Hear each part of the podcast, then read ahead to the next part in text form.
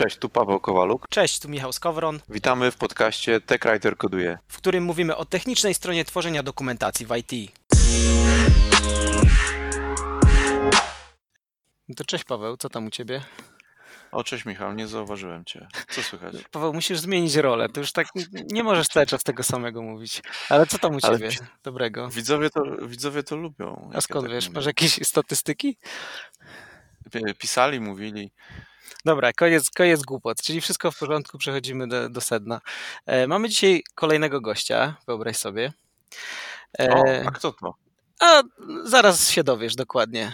E, historia okay, jest taka, że gość szanowny do nas napisał e, w sprawie odcinka, który nagrywaliśmy z Wojtkiem Aleksandrem, może jeszcze pamiętasz, odcinek numer 9 o tym, że roboty będą pisać za nas dokumentację, przynajmniej takie są przewidywania.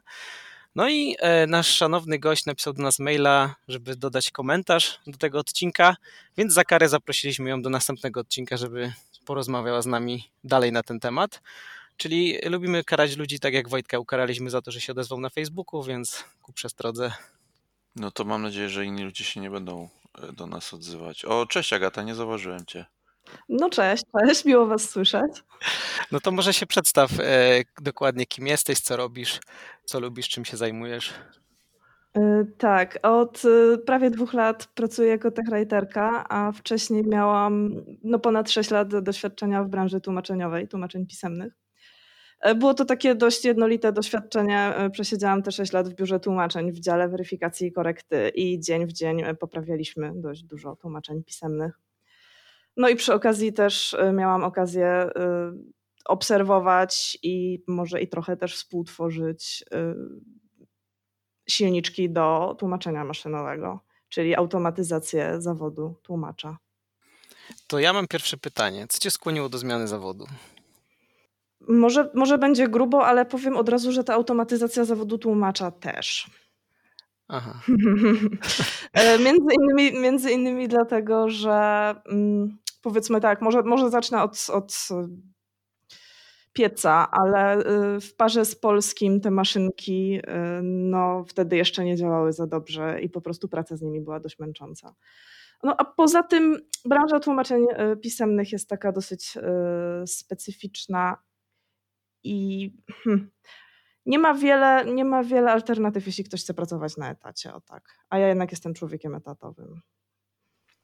No właśnie e, w swoim mailu, który do nas wysłałaś, pisałaś o tej takiej e, niezbyt przyjemnej, czy tam dość takiej ponurej wizji tego, jak automatyzacja wyglądała e, w branży tłumaczeniowej. Więc może od początku, może byś nam przybliżyła to, jakie są Twoje doświadczenia, jakie obserwowałaś procesy, jak to wszystko wyglądało w czasach, kiedy Ty jeszcze zajmowałaś się tłumaczeniami. Jakie są ogólnie Twoje doświadczenia, jeśli chodzi o automatyzację?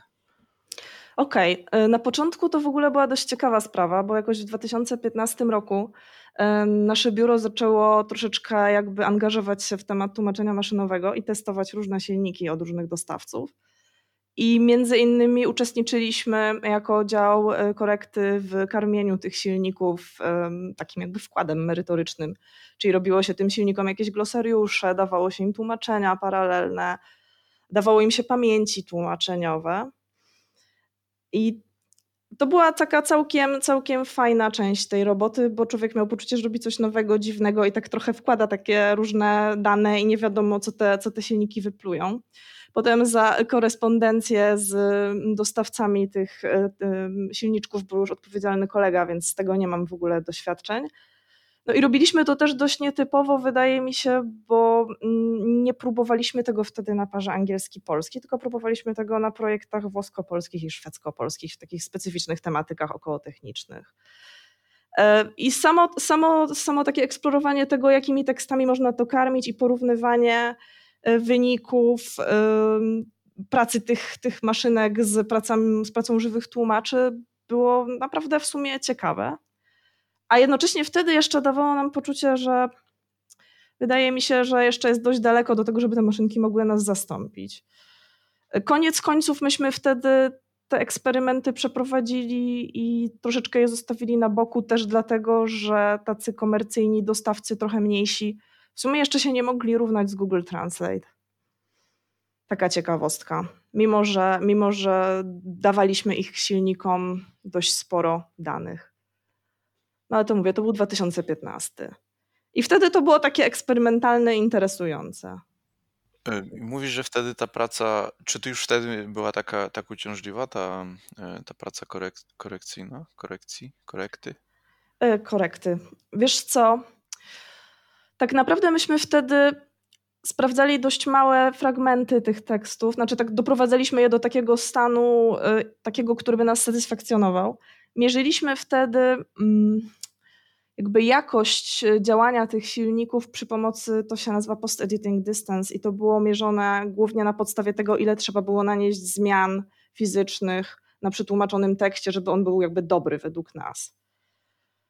To było dla nas pewnie dość łatwe, bo myśmy znali tę tematykę, mm, byliśmy w niej w jakiś sposób oblatani, wiedzieliśmy też, jak powinien wyglądać ten poprawnie przetłumaczony tekst mniej więcej.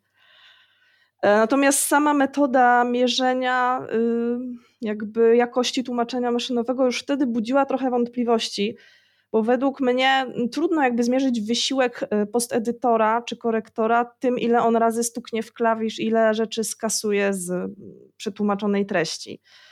Bo w tłumaczeniach technicznych wiadomo, nie do końca chodzi o to, żeby szybko pisać, bardziej chodzi o akuratność, dokładność tych y, stosowanych terminów.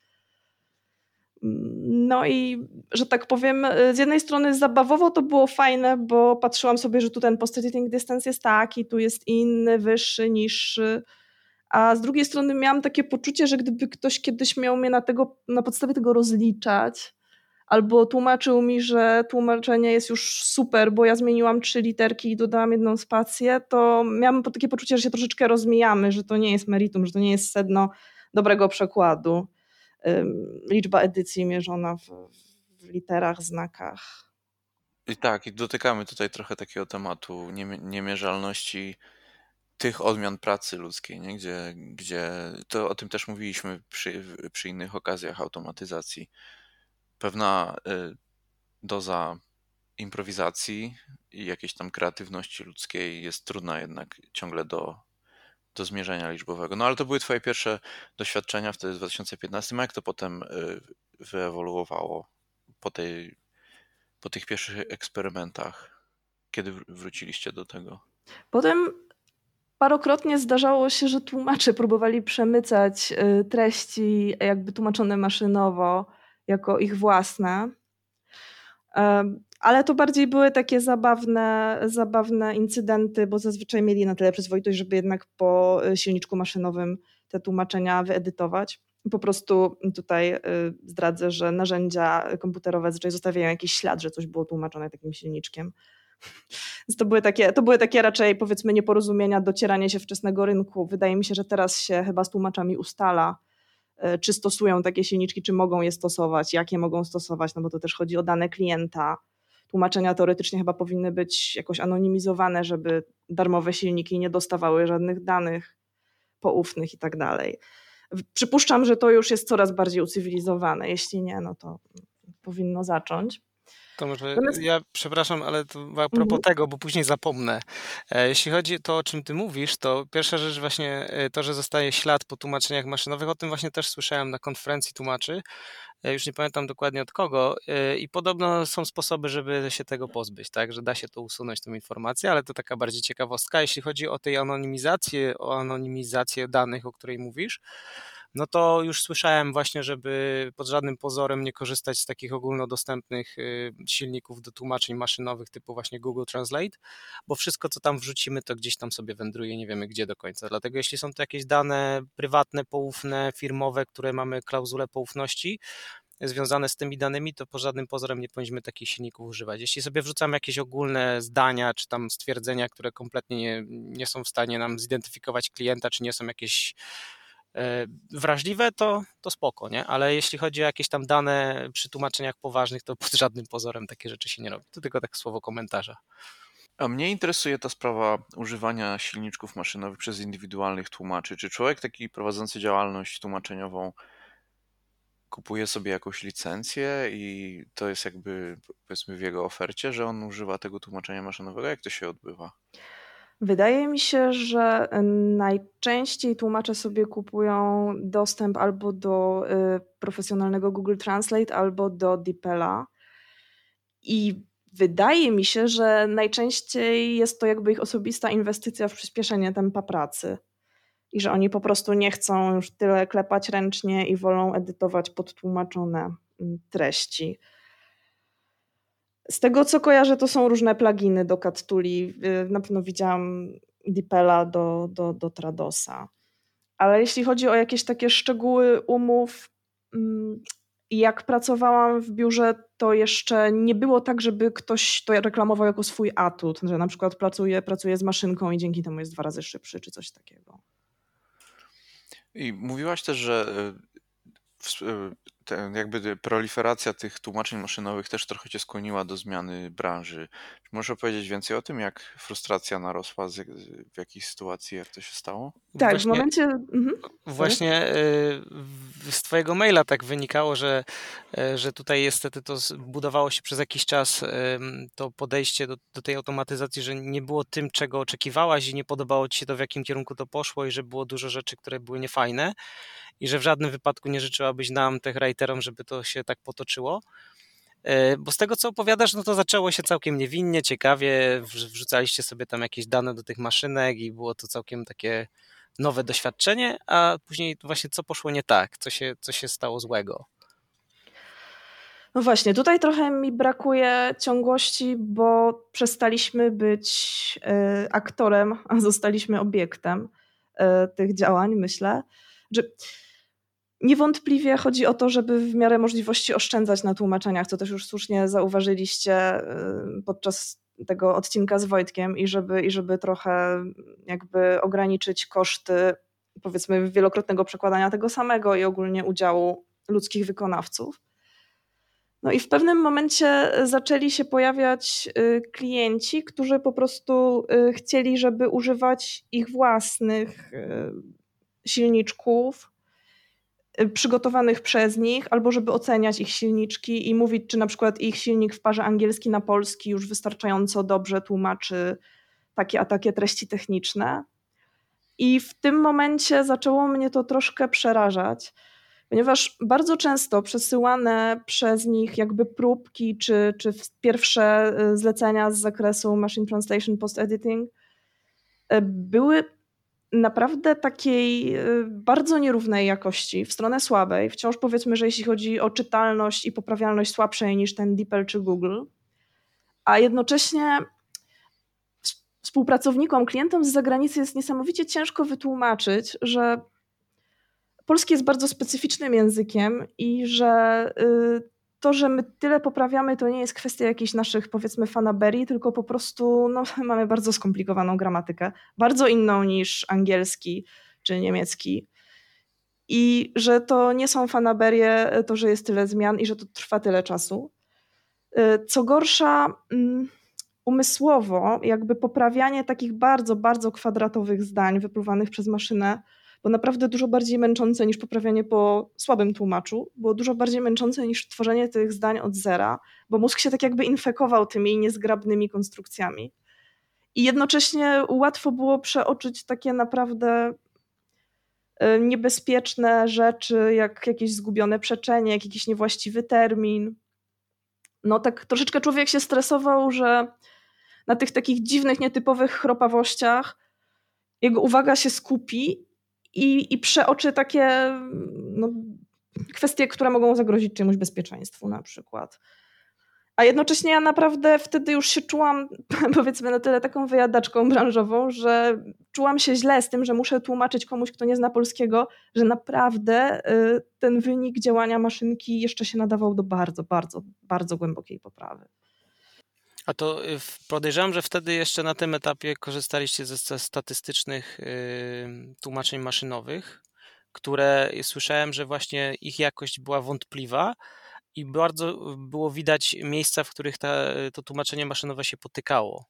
Czyli y, widać było od razu to, że sobie maszyna nie poradziła z jakimś fragmentem, i to były właśnie takie koślawe zdania, jakieś kwadratowe takie stwierdzenia. I później pojawiło się to neuronowe tłumaczenie maszynowe, które jest dużo lepsze i podobno się dużo lepiej tekst czyta. Ja mówię cały czas tutaj podobno, czy tam teoretycznie, bo to jest wszystko to, co słyszałem, bo sam nie mam doświadczenia praktycznego z tym.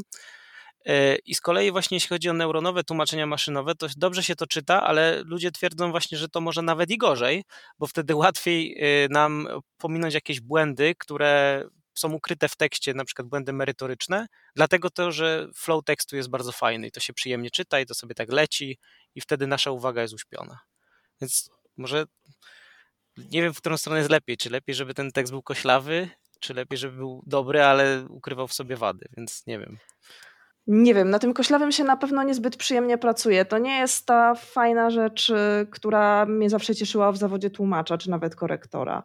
W zawodzie tłumacza mnie cieszyło wymyślanie, jak to ma być fajnie i ciekawie i najlepiej, a w zawodzie korektora jednak też oddanie jakiejś takiej naprawdę dobrej jakości, fajnego flow i najlepszego możliwego produktu.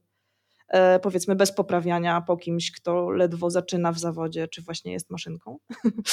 więc, więc, więc tak, może to jest kwestia osobistej satysfakcji. I niestety nie umiem powiedzieć, czy te silniki były późnymi silnikami statystycznymi, czy w jakieś wczesnymi neuronowymi, bo to były rzeczy, które po prostu już przynosili klienci, inne biura tłumaczeń. Więc to zazwyczaj było nieobrandowane, to były jakieś ich in-house'owe rozwiązania, które oni sobie próbowali wdrażać i rozwijać. E, bo w, jeszcze jedna rzecz, bo w, w, swoim mailu też wspominałaś, że tak naprawdę wraz z rozwojem, kiedy ty byłaś w branży tłumaczeniowej, kiedy następował rozwój automatyzacji, to był taki moment, kiedy czułaś, że tak naprawdę tłumacze, czyli te osoby takie jak ty, które wykonywały właśnie całą pracę i miały największą Y, procent umiejętności potrzebny do tego, żeby przetłumaczyć ten tekst, były jakby pominięte w procesie decyzyjnym, jak ta automatyzacja powinna się rozwijać. Czyli były, powstawały narzędzia, powstawały jakieś tam y, procesy, biura tłumaczeń chciały mieć więcej zysków, chciały przyspieszać tłumaczenia kosztem może jakości, zrzucania więcej edycji na tłumaczy niż samego takiego kreatywnego tłumaczenia. E, czy Chciałbym właśnie się dowiedzieć, jak ty to postrzegałaś. Czy rzeczywiście było tak, że nikt nie pytał o zdanie tych osób, które rzeczywiście korzystały z tego? Czy narzucało się wam pewne rozwiązania? Jak to wyglądało i co cię tam zraziło w tym całym procesie? Co, myślę, że jak jesteś freelancerem, to w pewnym stopniu sobie decydujesz, na jakich narzędziach pracujesz, ale też zupełnie nie uczestniczysz w ich powstawaniu. No bo freelancerzy są tacy bardzo zatomizowani. On sobie siedzi, ma swojego Tradosa czy swojego MemoQ i sobie w nim coś tam tłumaczy. Pewnie czasami weźmie udział w jakiejś ankiecie i to tyle. E, wydaje się, że te rozwiązania są jednak tworzone w większych firmach. Wydaje mi się, że one są tworzone bardzo tak anglocentrycznie swoją drogą. Bo chciałem właśnie nawiązać do tego, co, co pisałaś, nie? Że, że mhm. ten osobnik białkowy, jak to ujęłaś, dostał taką najgorszą część pracy, gdzie musiał się kopać właśnie z tymi koślawymi tłumaczeniami i tak naprawdę ta automatyzacja się rozwijała w jakiś taki sposób niekontrolowany, czy tam narzucało się tłumaczom takie rzeczy i że to nie było przyjemne. Tak, wydaje mi się, że tłumaczom freelancerom jednak zależałoby na pracy łatwiejszej, sprawniejszej i szybszej i chętnie zachowaliby sobie dla siebie ewentualne zyski wynikające z przyspieszenia pracy z użyciem silników do tłumaczenia maszynowego. No i oczywiście biura i inni pośrednicy też najchętniej zachowaliby sobie zyski wynikające z przyspieszenia pracy. No i w związku z tym, że powiedzmy właśnie społeczność tłumaczeniowa, tłumaczy jest dość zatomizowana, e, to pewnie więcej do powiedzenia miały takie większe podmioty, które właśnie zamawiały jakiś silnik, sobie precyzowały, że on ma być na przykład w parze niemiecki na polski i tłumaczyć e, wyłącznie o narzędziach tam, nie wiem, ogrodniczych i tutaj proszę bardzo, to są nasze korpusy i proszę nam coś z tym stworzyć. Raczej żaden e, tłumacz pojedynczy sobie nie zamawiał takich silników szytych na swoją miarę. Nie? Na przykład, nie wiem, do moich tłumaczeń medycznych, które najbardziej lubię robić, na których się najlepiej znam w mojej parze językowej. Więc wydaje się, że to było takie bardziej pod instytucje i że też te instytucje bardzo chcą to właśnie kontrolować, mm, narzucać stawki, czyli powiedzmy machine translation, post editing bywał wyceniany tak samo jak tłumaczenie od zera, ale jednak wszyscy mieli takie przeczucie, że docelowo będzie wyceniany niżej, nie? że to będą, będzie to bardziej traktowane jak taka no, zaawansowana korekta. I wydaje mi się, że tłumaczy naprawdę nikt o zdanie nie, jak, jakby to miało działać w ich idealnym świecie, nikt ich o to zdanie nie pytał. A czy to z kolei też prowadziło do sytuacji, gdzie y, klienci byli w stanie zaakceptować nieskorygowane tłumaczenie maszynowe, nawet jeżeli jakość była niska, bo na przykład uważali, że to jest wystarczająca jakość? Nie, jeszcze nie. Y, wydaje mi się, że branża miała na myśli dwa procesy. Pierwszy to był tak zwany full post editing i to były zazwyczaj dwie osoby poprawiające po maszynie. Pierwsza taki jakby dawny tłumacz, czyli ten post editor, a druga klasyczny korektor. I to miało doprowadzić do takiej samej jakości jak po żywym tłumaczu e, z korektą. Pełen, pełen, proces, pełen proces tłumaczenia z korektą. A drugie to było tak zwane light post editing i to był po prostu e, człowiek, który poprawiał po maszynie. To był koniec procesu i miało to być e, takie w miarę możliwości poprawne merytorycznie, zrozumiałe, czasami może trochę chropowate, no taki po prostu wcielony good enough. Dlatego pytam, że ja, ja jako użytkownik czasem dostaje do ręki instrukcję, która jest wyraźnie nie przetłumaczona przez człowieka albo nie przez kogoś, kto mówi w tym języku. Y, na przykład instrukcję do AGD. I mam wrażenie wtedy, że producent uznał, że good enough oznacza, że przepuścimy to przez na przykład Google Translate i to już wystarczy.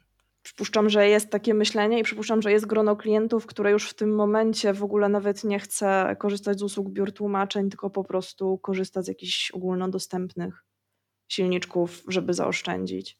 Tylko siłą rzeczy znowu ja nie miałam z nimi żadnego kontaktu, bo oni już pewnie podjęli te decyzje. Chyba wtedy byśmy mieli do czynienia z sytuacją, gdzie producent nie musi niczego tłumaczyć, no bo skoro narzędzia są powszechnie dostępne, no to niech sobie konsument przetłumaczy. Skanerem. No byłoby to na pewno uciążliwe dla nas wszystkich. Na pewno jeszcze prawo na to nie pozwala, nie? Hmm, Myślę, że trzeba dowieść rzeczy z jakimiś tam instrukcjami podstawowymi w języku konsumenta. Ja tutaj tak słucham właśnie tego, co opowiadasz e, i mam takie wrażenie, że z jednej strony ta automatyzacja weszła po to, żeby zredukować koszty, ale też nie była idealna, ale z drugiej strony było też oczekiwanie, żeby te tłumaczenia były tak samo dobre, jak były do tej pory, ale żeby było taniej i szybciej. Czy ja dobrze rozumiem, że takie były oczekiwania wobec biur tłumaczeń, czy też tłumaczy? Taki byłby chyba idealny wynik. Wydaje mi się, że jak pracowałam w branży, to jeszcze do niego nie doszli, ale pewnie chcieliby go osiągnąć. Ale nie czuliście takiego, takiej presji, powiedzmy, ze strony klienta, że w związku z tym, że daliśmy wam silnik y, do tłumaczeń maszynowych, to powinniście zrobić to szybciej, taniej, ale tak samo dobrze, jakbyście to robili sami? Nie było czegoś takiego? Chyba jeszcze było na to za wcześnie.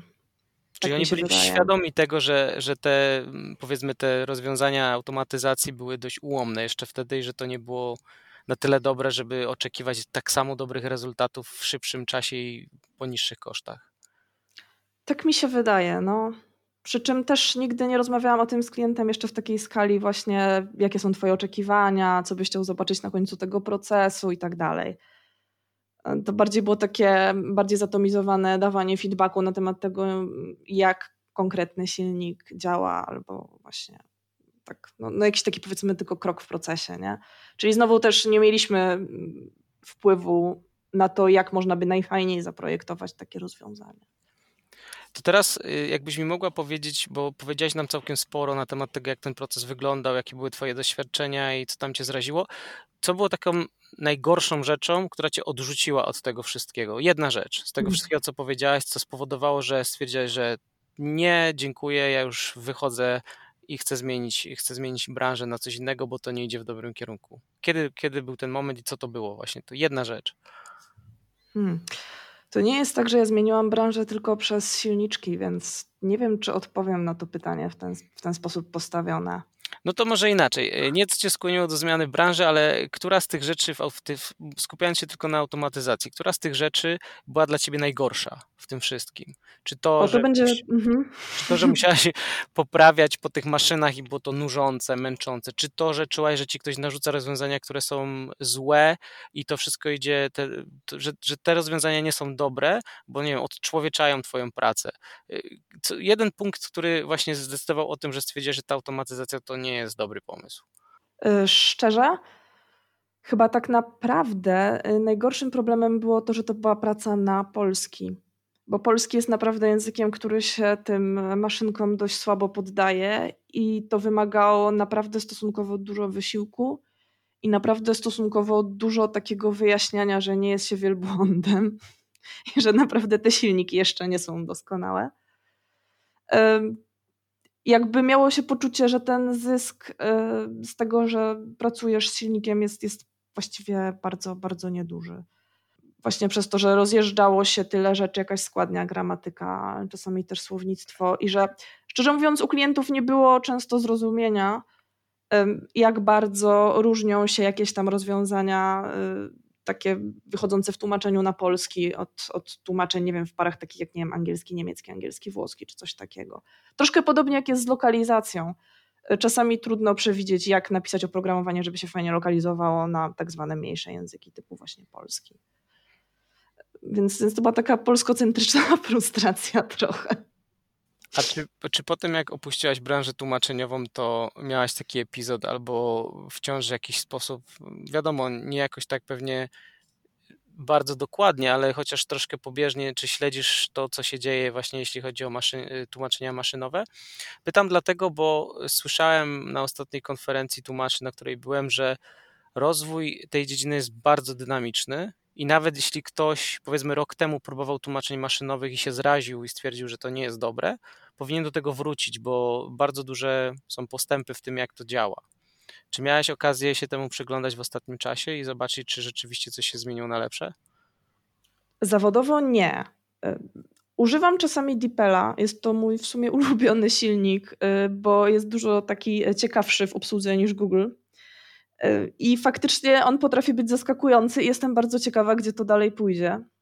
Na przykład przez chwilę, jak pracowałam, e, tworzyłam dokumentację, taki powiedzmy taki dokumentacyjny newsletter po polsku. Nie, na odwrót, przepraszam. Tworzyłam go po angielsku i się sama tłumaczyłam DeepLem potem na polski, bo mi się nie chciało klepać. I to było rozwiązanie, które było dla mnie wygodne, ale ja też doskonale wiedziałam, co autor miał na myśli. Więc taka edycja, edycja tłumaczenia samej siebie na polski po DeepLu była przez moment dla mnie bardzo, bardzo prosta. I to było dla mnie zaskakujące. Też kiedyś Potem... tak zrobiłem. to znaczy nie, nie z letterem, ale chyba jakiś artykuł y, w taki sposób.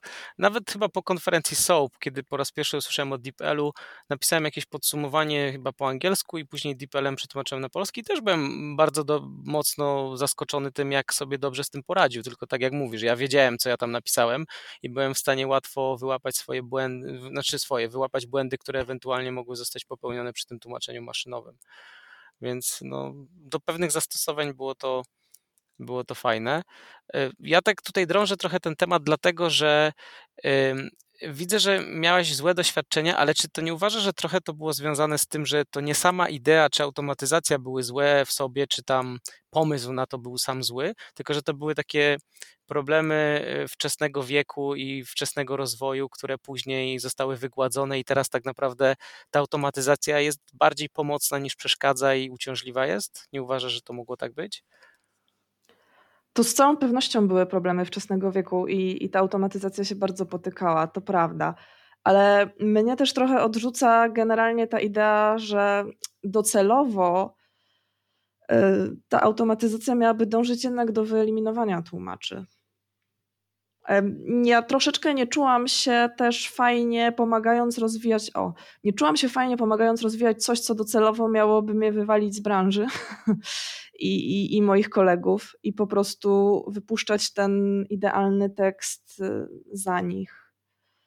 No bo wiadomo, teraz są te post-editingi, Lightful i reszta, ale myślę, że docelowo, y, rozumiem, schodzimy z kosztów i jest coraz taniej i dążymy do zerowego kosztu, czy tam do kosztu komputerka, który to wypluje. Czyli czułaś się trochę tak, jakby twój projekt w pracy został zamykany na rzecz y, zespołu w Indiach, który przejmuje Twoją pracę i dostałeś polecenie służbowe, żeby wyjechać y, do Indii i nauczyć wszystkich, którzy mają przejąć Twoją pracę tego, co umiesz, tak? Mniej więcej to była podobna sytuacja. Jeszcze nie, bo to były takie epizodyczne spotkania z tym MT, jednak przez 90% czasu poprawiałam po osobnikach białkowych, więc, więc, więc nie, ale trochę się czułam, jakbym podcinała gałąź, na której siedzę i żebym się jeszcze po drodze miała na tym całkiem sporo namęczyć, a nie mieć z tego żadnych właściwie takich namacalnych benefitów. Nie, nie to, żeby na przykład ta żmudniejsza część pracy tłumacza została zastąpiona jakąś fajniejszą, że potem będę tylko tłumaczyć poezję albo slogany marketingowe takie najbardziej błyskotliwe czy coś czy nie wiem, będę robić trzy strony dziennie zamiast 20, ale za to y, za super stawki dla naprawdę fajnych klientów, tak prestiżowo. Tak nie, nie było widać tego zamiennika tej, tej marchewki. A czy uważasz, że y, to, co działo się w branży tłumaczeniowej, to, co obserwowałaś, może się wydarzyć y, w branży komunikacji technicznej? Bo też właśnie nawiązywałeś do tego, że staraliśmy się szukać podobieństw z Wojtkiem, czy zastanawialiśmy się na głos, dlaczego u nas się o tym nie mówi, bo w branży tłumaczeniowej, jak widać, temat jest szeroko omawiany, jest dość popularny, dużo się na ten temat mówi, jest to gorący temat, a w branży komunikacji technicznej raczej tam powiedzmy jakieś epizodyczne artykuły się pojawiają, ktoś tam ciekawostkę podrzuci, że e, automat napisał książkę, albo tam są jakieś y, mechanizmy, które piszą jakieś artykuły proste w gazetach. I, I to jest fajne, ale u nas nie ma takiego emocji na ten temat. I myślisz, że z czego to wynika? Z tego, że my po prostu jesteśmy nieczujni i nagle nas to weźmie z zaskoczenia i znajdziemy się w tej samej sytuacji, w której ty się znalazłaś kilka lat temu, czy że dlatego, że te branże nie są w ogóle do siebie aż tak podobne, jakby nam się wydawało i że te same problemy nie będą występować? Wydaje mi się, że te branże jednak w Polsce mają inną naturę, bo te krajterzy zazwyczaj gdzieś tam sobie siedzą z zespołami produktowymi i właśnie nie są tacy totalnie wyoutsourcowani i stosowani tylko na jednym kroku procesu, tak, to jak, tak jak to jest z tłumaczami, freelancerami, więc y, być może, być może te krajterzy mają jakieś poczucie, że mają wpływ na tą automatyzację być może to jest to, że to jest zawód stosunkowo świeży w Polsce i teraz to wszyscy są głównie przejęci tym, że się go uczą, a nie tym, czy za chwilę nam go maszyny zabiorą. Y, w Polsce się zgodzę, ale na świecie ten zawód istnieje już od dziesiątek lat. W Stanach Zjednoczonych istnieje już bardzo długo, ale czytając jakieś nawet artykuły zagraniczne, czy słuchając podcastów zagranicznych, czy w ogóle obracając się w tym środowisku zagranicznym, nie tylko na naszym polskim podwórku, gdzie ta branża jest dość młoda, ja nie obserwuję tutaj jakichś takich y, właśnie rozmów, czy dyskusji, czy jakichś tam zastanawiania się na temat tego, że automatyzacja zabierze nam pracę. Mówi się o chatbotach, mówi się o jakichś takich ciekawych rozwiązaniach, ale nikt raczej w kontekście takiego strachu, czy, czy tego, że ktoś nam narzuca jakieś rozwiązania, które nasze życie utrudnią, a później nam podetną gałąź, na której siedzimy. A też za granicą jest więcej kontraktorów niż u nas, nie? Bo Brytania i Stany to już są E, te krajterzy kontraktowi, którzy pewnie nie mają też takiego wpływu na to, w jakich rozwiązaniach sobie pracują. No to jest ciekawe, co mówisz. W sumie nie śledziłam tych dyskusji jakoś tak wśród y, zagranicznych ziomeczków, więc, więc chyba się nie mogę wypowiedzieć. No to może od innej strony zapytam. Y, pracowałeś w branży tłumaczeniowej, teraz pracujesz y, jako technika writer. I patrząc na charakterystykę, jak ta praca wygląda zarówno w tej branży i w obecnej branży, w której teraz jesteś, czy jesteś w stanie na tej podstawie stwierdzić, że tak, grozi mi to, co, co, co, czego doświadczałam jako tłumacz, czy raczej nie, bo ta, ta praca jest totalnie inna i co prawda można zautomatyzować jakieś tam elementy, ale jednak jest to całkowicie inny kawałek chleba i tutaj nie mam się czego bać i raczej coś takiego mnie nie, nie przytrafi się. Hmm, obecnie jestem w troszeczkę y, nietypowej firmie, która y, co chwilę robi co innego, więc mam wrażenie, że nie, nie dałoby się nas tak łatwo zautomatyzować, choćby dlatego, że co chwilę wymyślamy różne rozwiązania dla różnych klientów, nie? Czyli jakby trudno byłoby chyba zrobić y, maszynę, która produkuje dokumentację w tylu różnych systemach, w tylu różnych stylach, do tylu różnych urządzeń.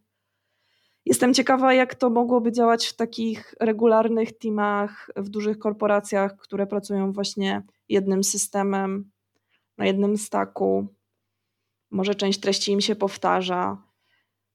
Może wtedy dałoby się, czy ktoś przewiduje jakiś taki troszeczkę bardziej zaawansowany reuse, że jakiś automatik będzie nam już tworzył jakiś szkielet dokumentu na przykład, a my go będziemy tylko edytować. Może można sobie będzie wybierać jakieś takie templatki bardziej zaawansowane, albo coś będzie analizowało pierwszy input i podpowiadało nam takie templatki, nie wiem. No bo jeśli chodzi o jakąś automatyzację publikacji, to to, to już się dzieje, nie? I to chyba nikogo bardzo nie boli, że, że ta automatyzacja publikacji treści się odbywa, że to jest jakieś szybsze i sprawniejsze.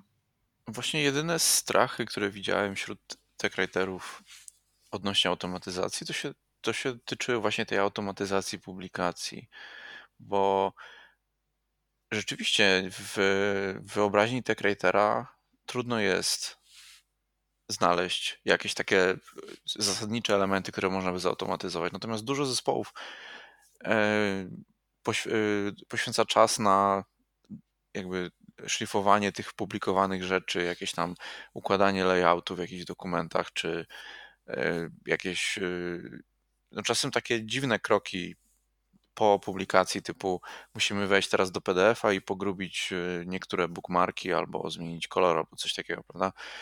I, I, widziałem, jak takie rzeczy się automatyzowało, że ludzie się bali, że stracą e, pracę, no bo ileś tam dni na przykład przy, e, przed każdym releasem spędzali na takich właśnie zadaniach, a teraz te zadania zajmują zero czasu i się po prostu same dzieją.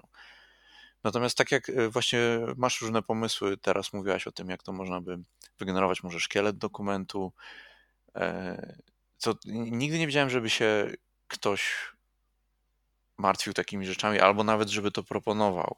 Bardzo rzadko takie rzeczy się słyszy. Tylko tacy ludzie y, automatyzujący, jak na przykład Michał, który, który chciałby robić analizę językową w Pythonie i generować jakieś tam sprytne teksty. To jest, to jest naprawdę garstka ludzi, mam wrażenie, w branży. I ciekawe, dlaczego tak jest. Ciekawe, ciekawe czy to może wynika z tego, że nie wiemy tyle o tej technologii, jakby natural language processingu czy generowania tekstu. War, warto zaznaczyć, Paweł, że podkreślić właściwie to, co powiedzieć, że chciałbym, nie że umiem i że potrafię, no tak. tylko że chciałbym. Ale wiesz co, ale to jest może też ciekawe stwierdzenie, y, że my może po prostu nie mamy takich umiejętności, bo nie jest trochę tak, że jako technika writerzy, no to jesteśmy głównie specjalistami od języka, czyli nasza znajomość powiedzmy technologii jest zazwyczaj wtórna. Czyli my uczymy się tego w pracy albo do, dokształcamy się, ale raczej jesteśmy specjalistami od przekazywania informacji, od bycia powiedzmy ekspertami w, w jasnej komunikacji. E, więc ta technologia jest jakby taką wiedzą nabytą. No i siłą rzeczy nie będziemy tak dobrymi e, osobami, tak technicznie dobrymi osobami, jak są programiści czy osoby, które się zajmują data science, e, więc tej wiedzy nam po prostu brakuje też, żeby takie rozwiązania wdrożyć łatwo. A jak wiadomo, raczej całą ten maintenance, jeśli chodzi o naszą infrastrukturę dokumentacyjną, czy to nasze narzędzia, czy rozwiązania, raczej spoczywa na nas jako technika writerach i jakoś sobie z tym radzimy, bo raczej zespoły deweloperskie zajmują się rozwijaniem produktu, a nie utrzymywaniem naszej infrastruktury, więc może dlatego ta automatyzacja nie postępuje w tak dynamicznym tempie, jak byśmy chcieli, bo, no bo my sami nie mamy na tyle wiedzy, żeby takie rozwiązania wdrażać, a może firmy, które dostarczają gotowe rozwiązania, nie widzą w tym yy, zarobku. I może dlatego na przykład taki Matka albo jakaś inna firma, która dostarcza rozwiązania typowo pod dokumentację, nie idzie w tym kierunku, bo nie widzi w tym jakiegoś zysku. Okej, okay, no i to ma sens, ale Agata, ty mówiłaś, że e, właśnie tłumacze nie, nie tworzyli tej technologii, która ich zaczęła powoli zastępować. To, to jak to jest z, z technical writingiem? Nie opłaciłoby się nikomu stworzyć tej, takiej technologii, żeby wykopać tych technical writerów? I przyciąć na etatach? No właśnie. Zastanawiam się nad tym, bo mam trochę wrażenie, może ono jest optymistyczne, że stworzenie takiej technologii wymagałoby potem jednak ludzi do jakiegoś utrzymywania jej troszkę. Może też znowu mniej osób niż, nie wiem, jeżeli weźmiemy tych ludzi, którzy pogrubiają te bookmarki w PDF-ach i na przykład jest ich pięciu, a potem ktoś napisze jakiś skrypt, który to, o to zadba, no to on był jeden i potem tylko musi ten skrypt naprawiać, jak coś się zepsuje, coś się zmieni.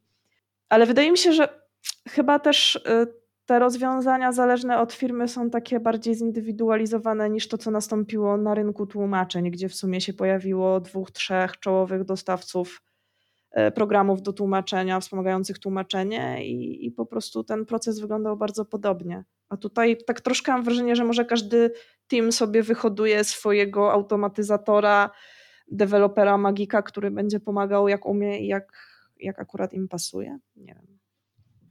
A jakby miało działać takie uniwersalne narzędzie do dokumentacji? Czy ono by na przykład y, odpalało jakąś aplikację, uczyło się jej używać i potem opisywało, czego się nauczyło? Czy to jest jakiś scenariusz? Hm, jak myślicie? I musiałoby jeszcze w jakiś sposób przewidywać człowieka. To znaczy, ja mam wrażenie, że, że Mhm. kwestia e, tego, że to nie, nie chwyciło w naszej branży, może być związane z tym, o czym właśnie rozmawialiśmy z, z Wojtkiem, że efekt skali, to chyba nawet ty, Paweł, o tym wspominałeś, że no, tłumaczenia są bardziej rozpowszechnione w naszym życiu codziennym, tak? Czyli mamy do, pewne problemy do rozwiązania w związku z tym, że jest język, którego nie rozumiemy, nie wiem, potrzebujemy na stronie się dowiedzieć, co tam jest napisane, potrzebujemy sobie przetłumaczyć kawałek instrukcji chociażby, albo potrzebujemy sobie jakiś tam problem życiowy rozwiązać, dlatego też takie rozwiązania zostały wprowadzone, bo one rozwiązują dużą ilość problemów dla dużej ilości ludzi. I ktoś zaczął nad tym pracować, na przykład Google Translate się pojawił i, i stało się to powszechne narzędzie, więc to koło się samo napędza, tak? Czyli e, ludzie zaczęli z tego korzystać i wtłaczali w to dane, więc ten silnik się uczył automatycznie i tak dalej i to się samo napędzało, bo ludzie z tego korzystali, bo to było po prostu pożyteczne w życiu codziennym. No i stamtąd już um, małymi krokami, czy tam dużymi krokami zaczęło się przenosić już w bardziej specjalistyczne rejony, gdzie zaczęło się w biurach tłumaczeń z tego korzystać, zaczęły powstawać lepsze silniki, bo już była ta baza, tak? Dokumentacja to jest raczej, no nie jest chyba porównywalna skala, to nie jest porównywalna ilość tam, nie wiem, problemów, które możemy rozwiązać, budując taki zautomatyzowany silnik do generowania dokumentacji, bo to jest raczej taka chyba specyficzna rzecz dla każdej firmy, tak jak właśnie Agata wspomniała. Nie sądzicie, że to może być powód? Tak, pamiętam jak mówiłem o tej skali, ale teraz coś, co Agata powiedziała, mnie skłoniło do dalszego przemyślenia. Agata, mówiłaś, że taki system, e, który miałby się nauczyć używać aplikacji, musiałby w pewien sposób wczuć się w rolę jakiegoś użytkownika, takiego powiedzmy typowego, albo w rolę różnych użytkowników i spróbować odkryć działania aplikacji albo jakiegoś urządzenia tak samo, jak ten użytkownik by odkrył.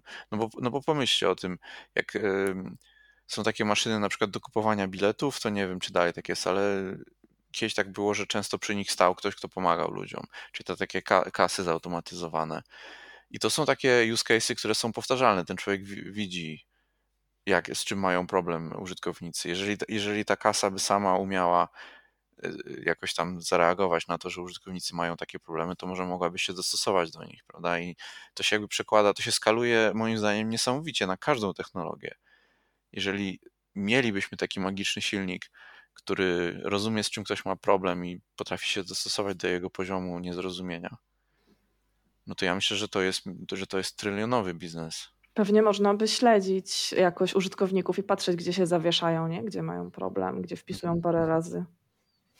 To ja to, to, ja to spróbuję na, na za tydzień w Pythonie zrobić. Zobaczymy, czy się da. Albo nie, inaczej, chciałbym, ale nie wiem, czy dam radę.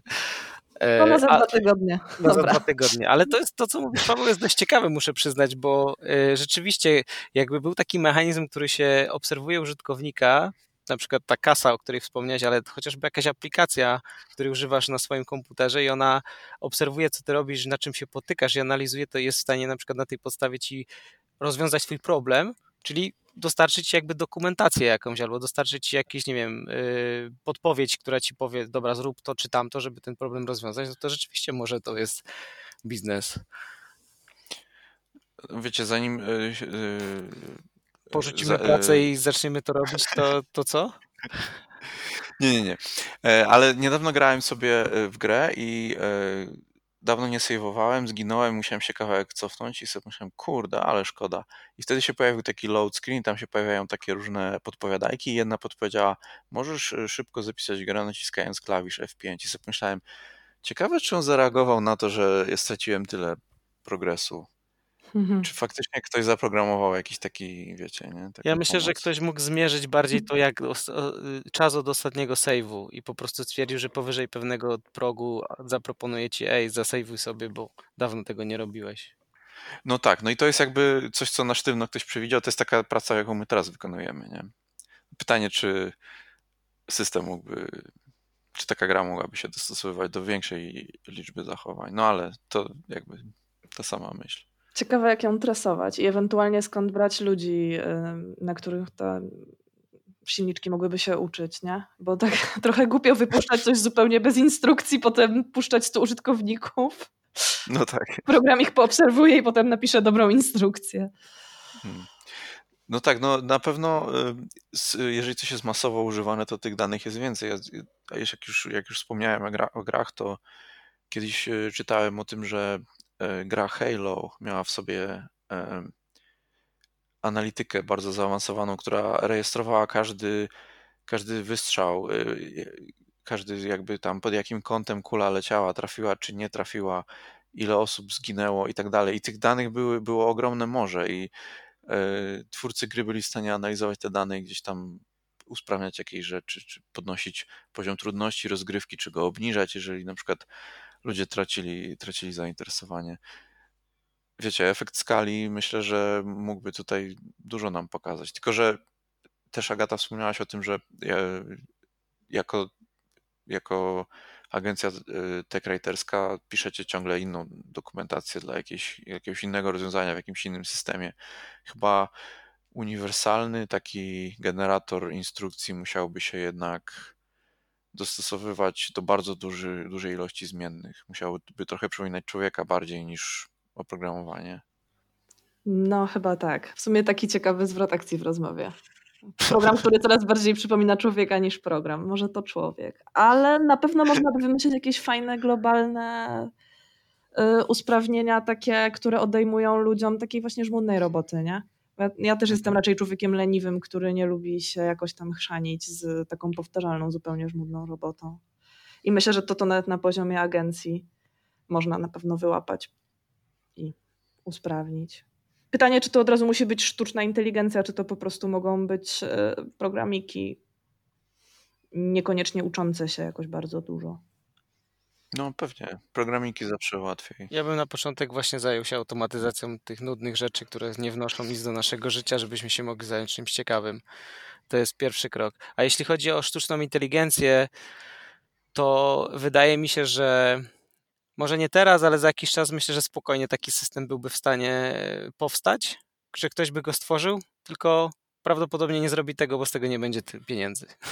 Ja myślę, że to wszystko chodzi o pieniądze i że myślę, że tu jeśli by się, e, ale mówię tak pół żartem, pół serio, ale jestem mocno o tym przekonany, że jeśli znalazłby się poważny e, taki motyw biznesowy, gdzie ktoś by zauważył, że to można na tym zarobić grube miliony, to ta technologia by się znalazła i znalazłyby się środki i ktoś by takie coś stworzył w końcu.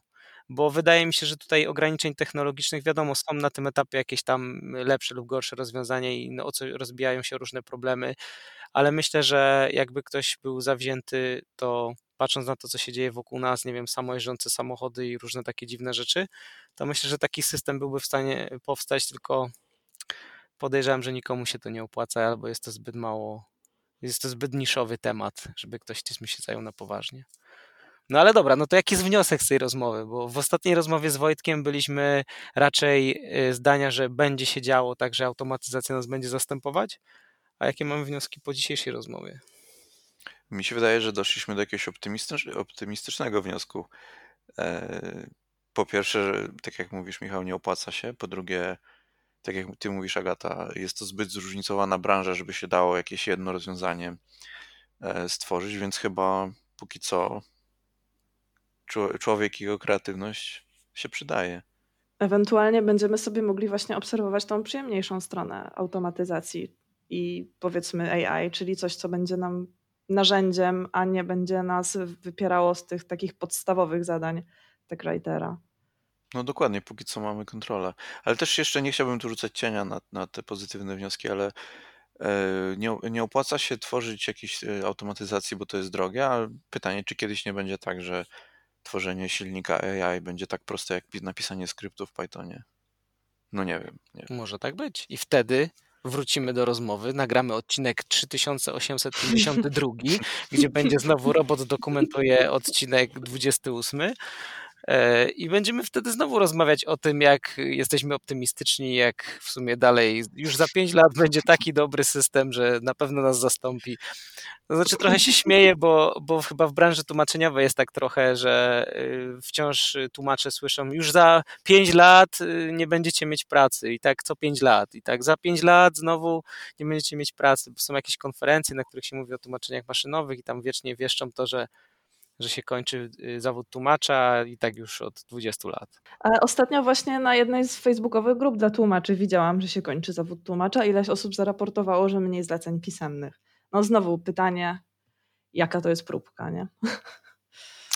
No, nie wiem. Y, no w internecie różne rzeczy się dzieją, więc no. nie wiadomo, jak, na ile to jest prawda i nie wiadomo, czy to nie były rosyjskie trole, co to napisały. Też nie wiadomo. No, więc... E, I na tym momencie chciałbym podziękować naszemu sponsorowi e, Rosyjskiej Federacji. I nie żartuję, nie mamy sponsora. Jesteśmy niezależni. Właśnie ostatnio mi się marzyło, żeby mieć takie, jak w różnych podcastach jest, że to teraz y, taki krótki moment, żeby podziękować naszym sponsorom. I tyle. I to już jest po tym, po tym momencie. Dobra. To co? Y, macie jeszcze jakieś komentarze, uwagi? Czy kończymy. Nie, no myślę, że jeżeli na ten odcinek 3000 któryś nie zaprosi was robot, żeby z wami powspominać, jak to było za czasów białka, to i tak będzie dobrze. I tego się trzymajmy. Agata, dziękujemy bardzo za, e, za rozmowę i dziękujemy wszystkim, którzy dołączyli, żeby nas posłuchać. I dla tych, co wytrwali do końca, to jest najważniejsze. I pozdrawiamy ludzi i roboty z przyszłości, którzy tego słuchają. Dokładnie. Dzięki za uwagę. Tak, dziękuję za zaproszenie. Super było z wami pogadać o tym. No, to na razie w takim razie. Do usłyszenia. Cześć.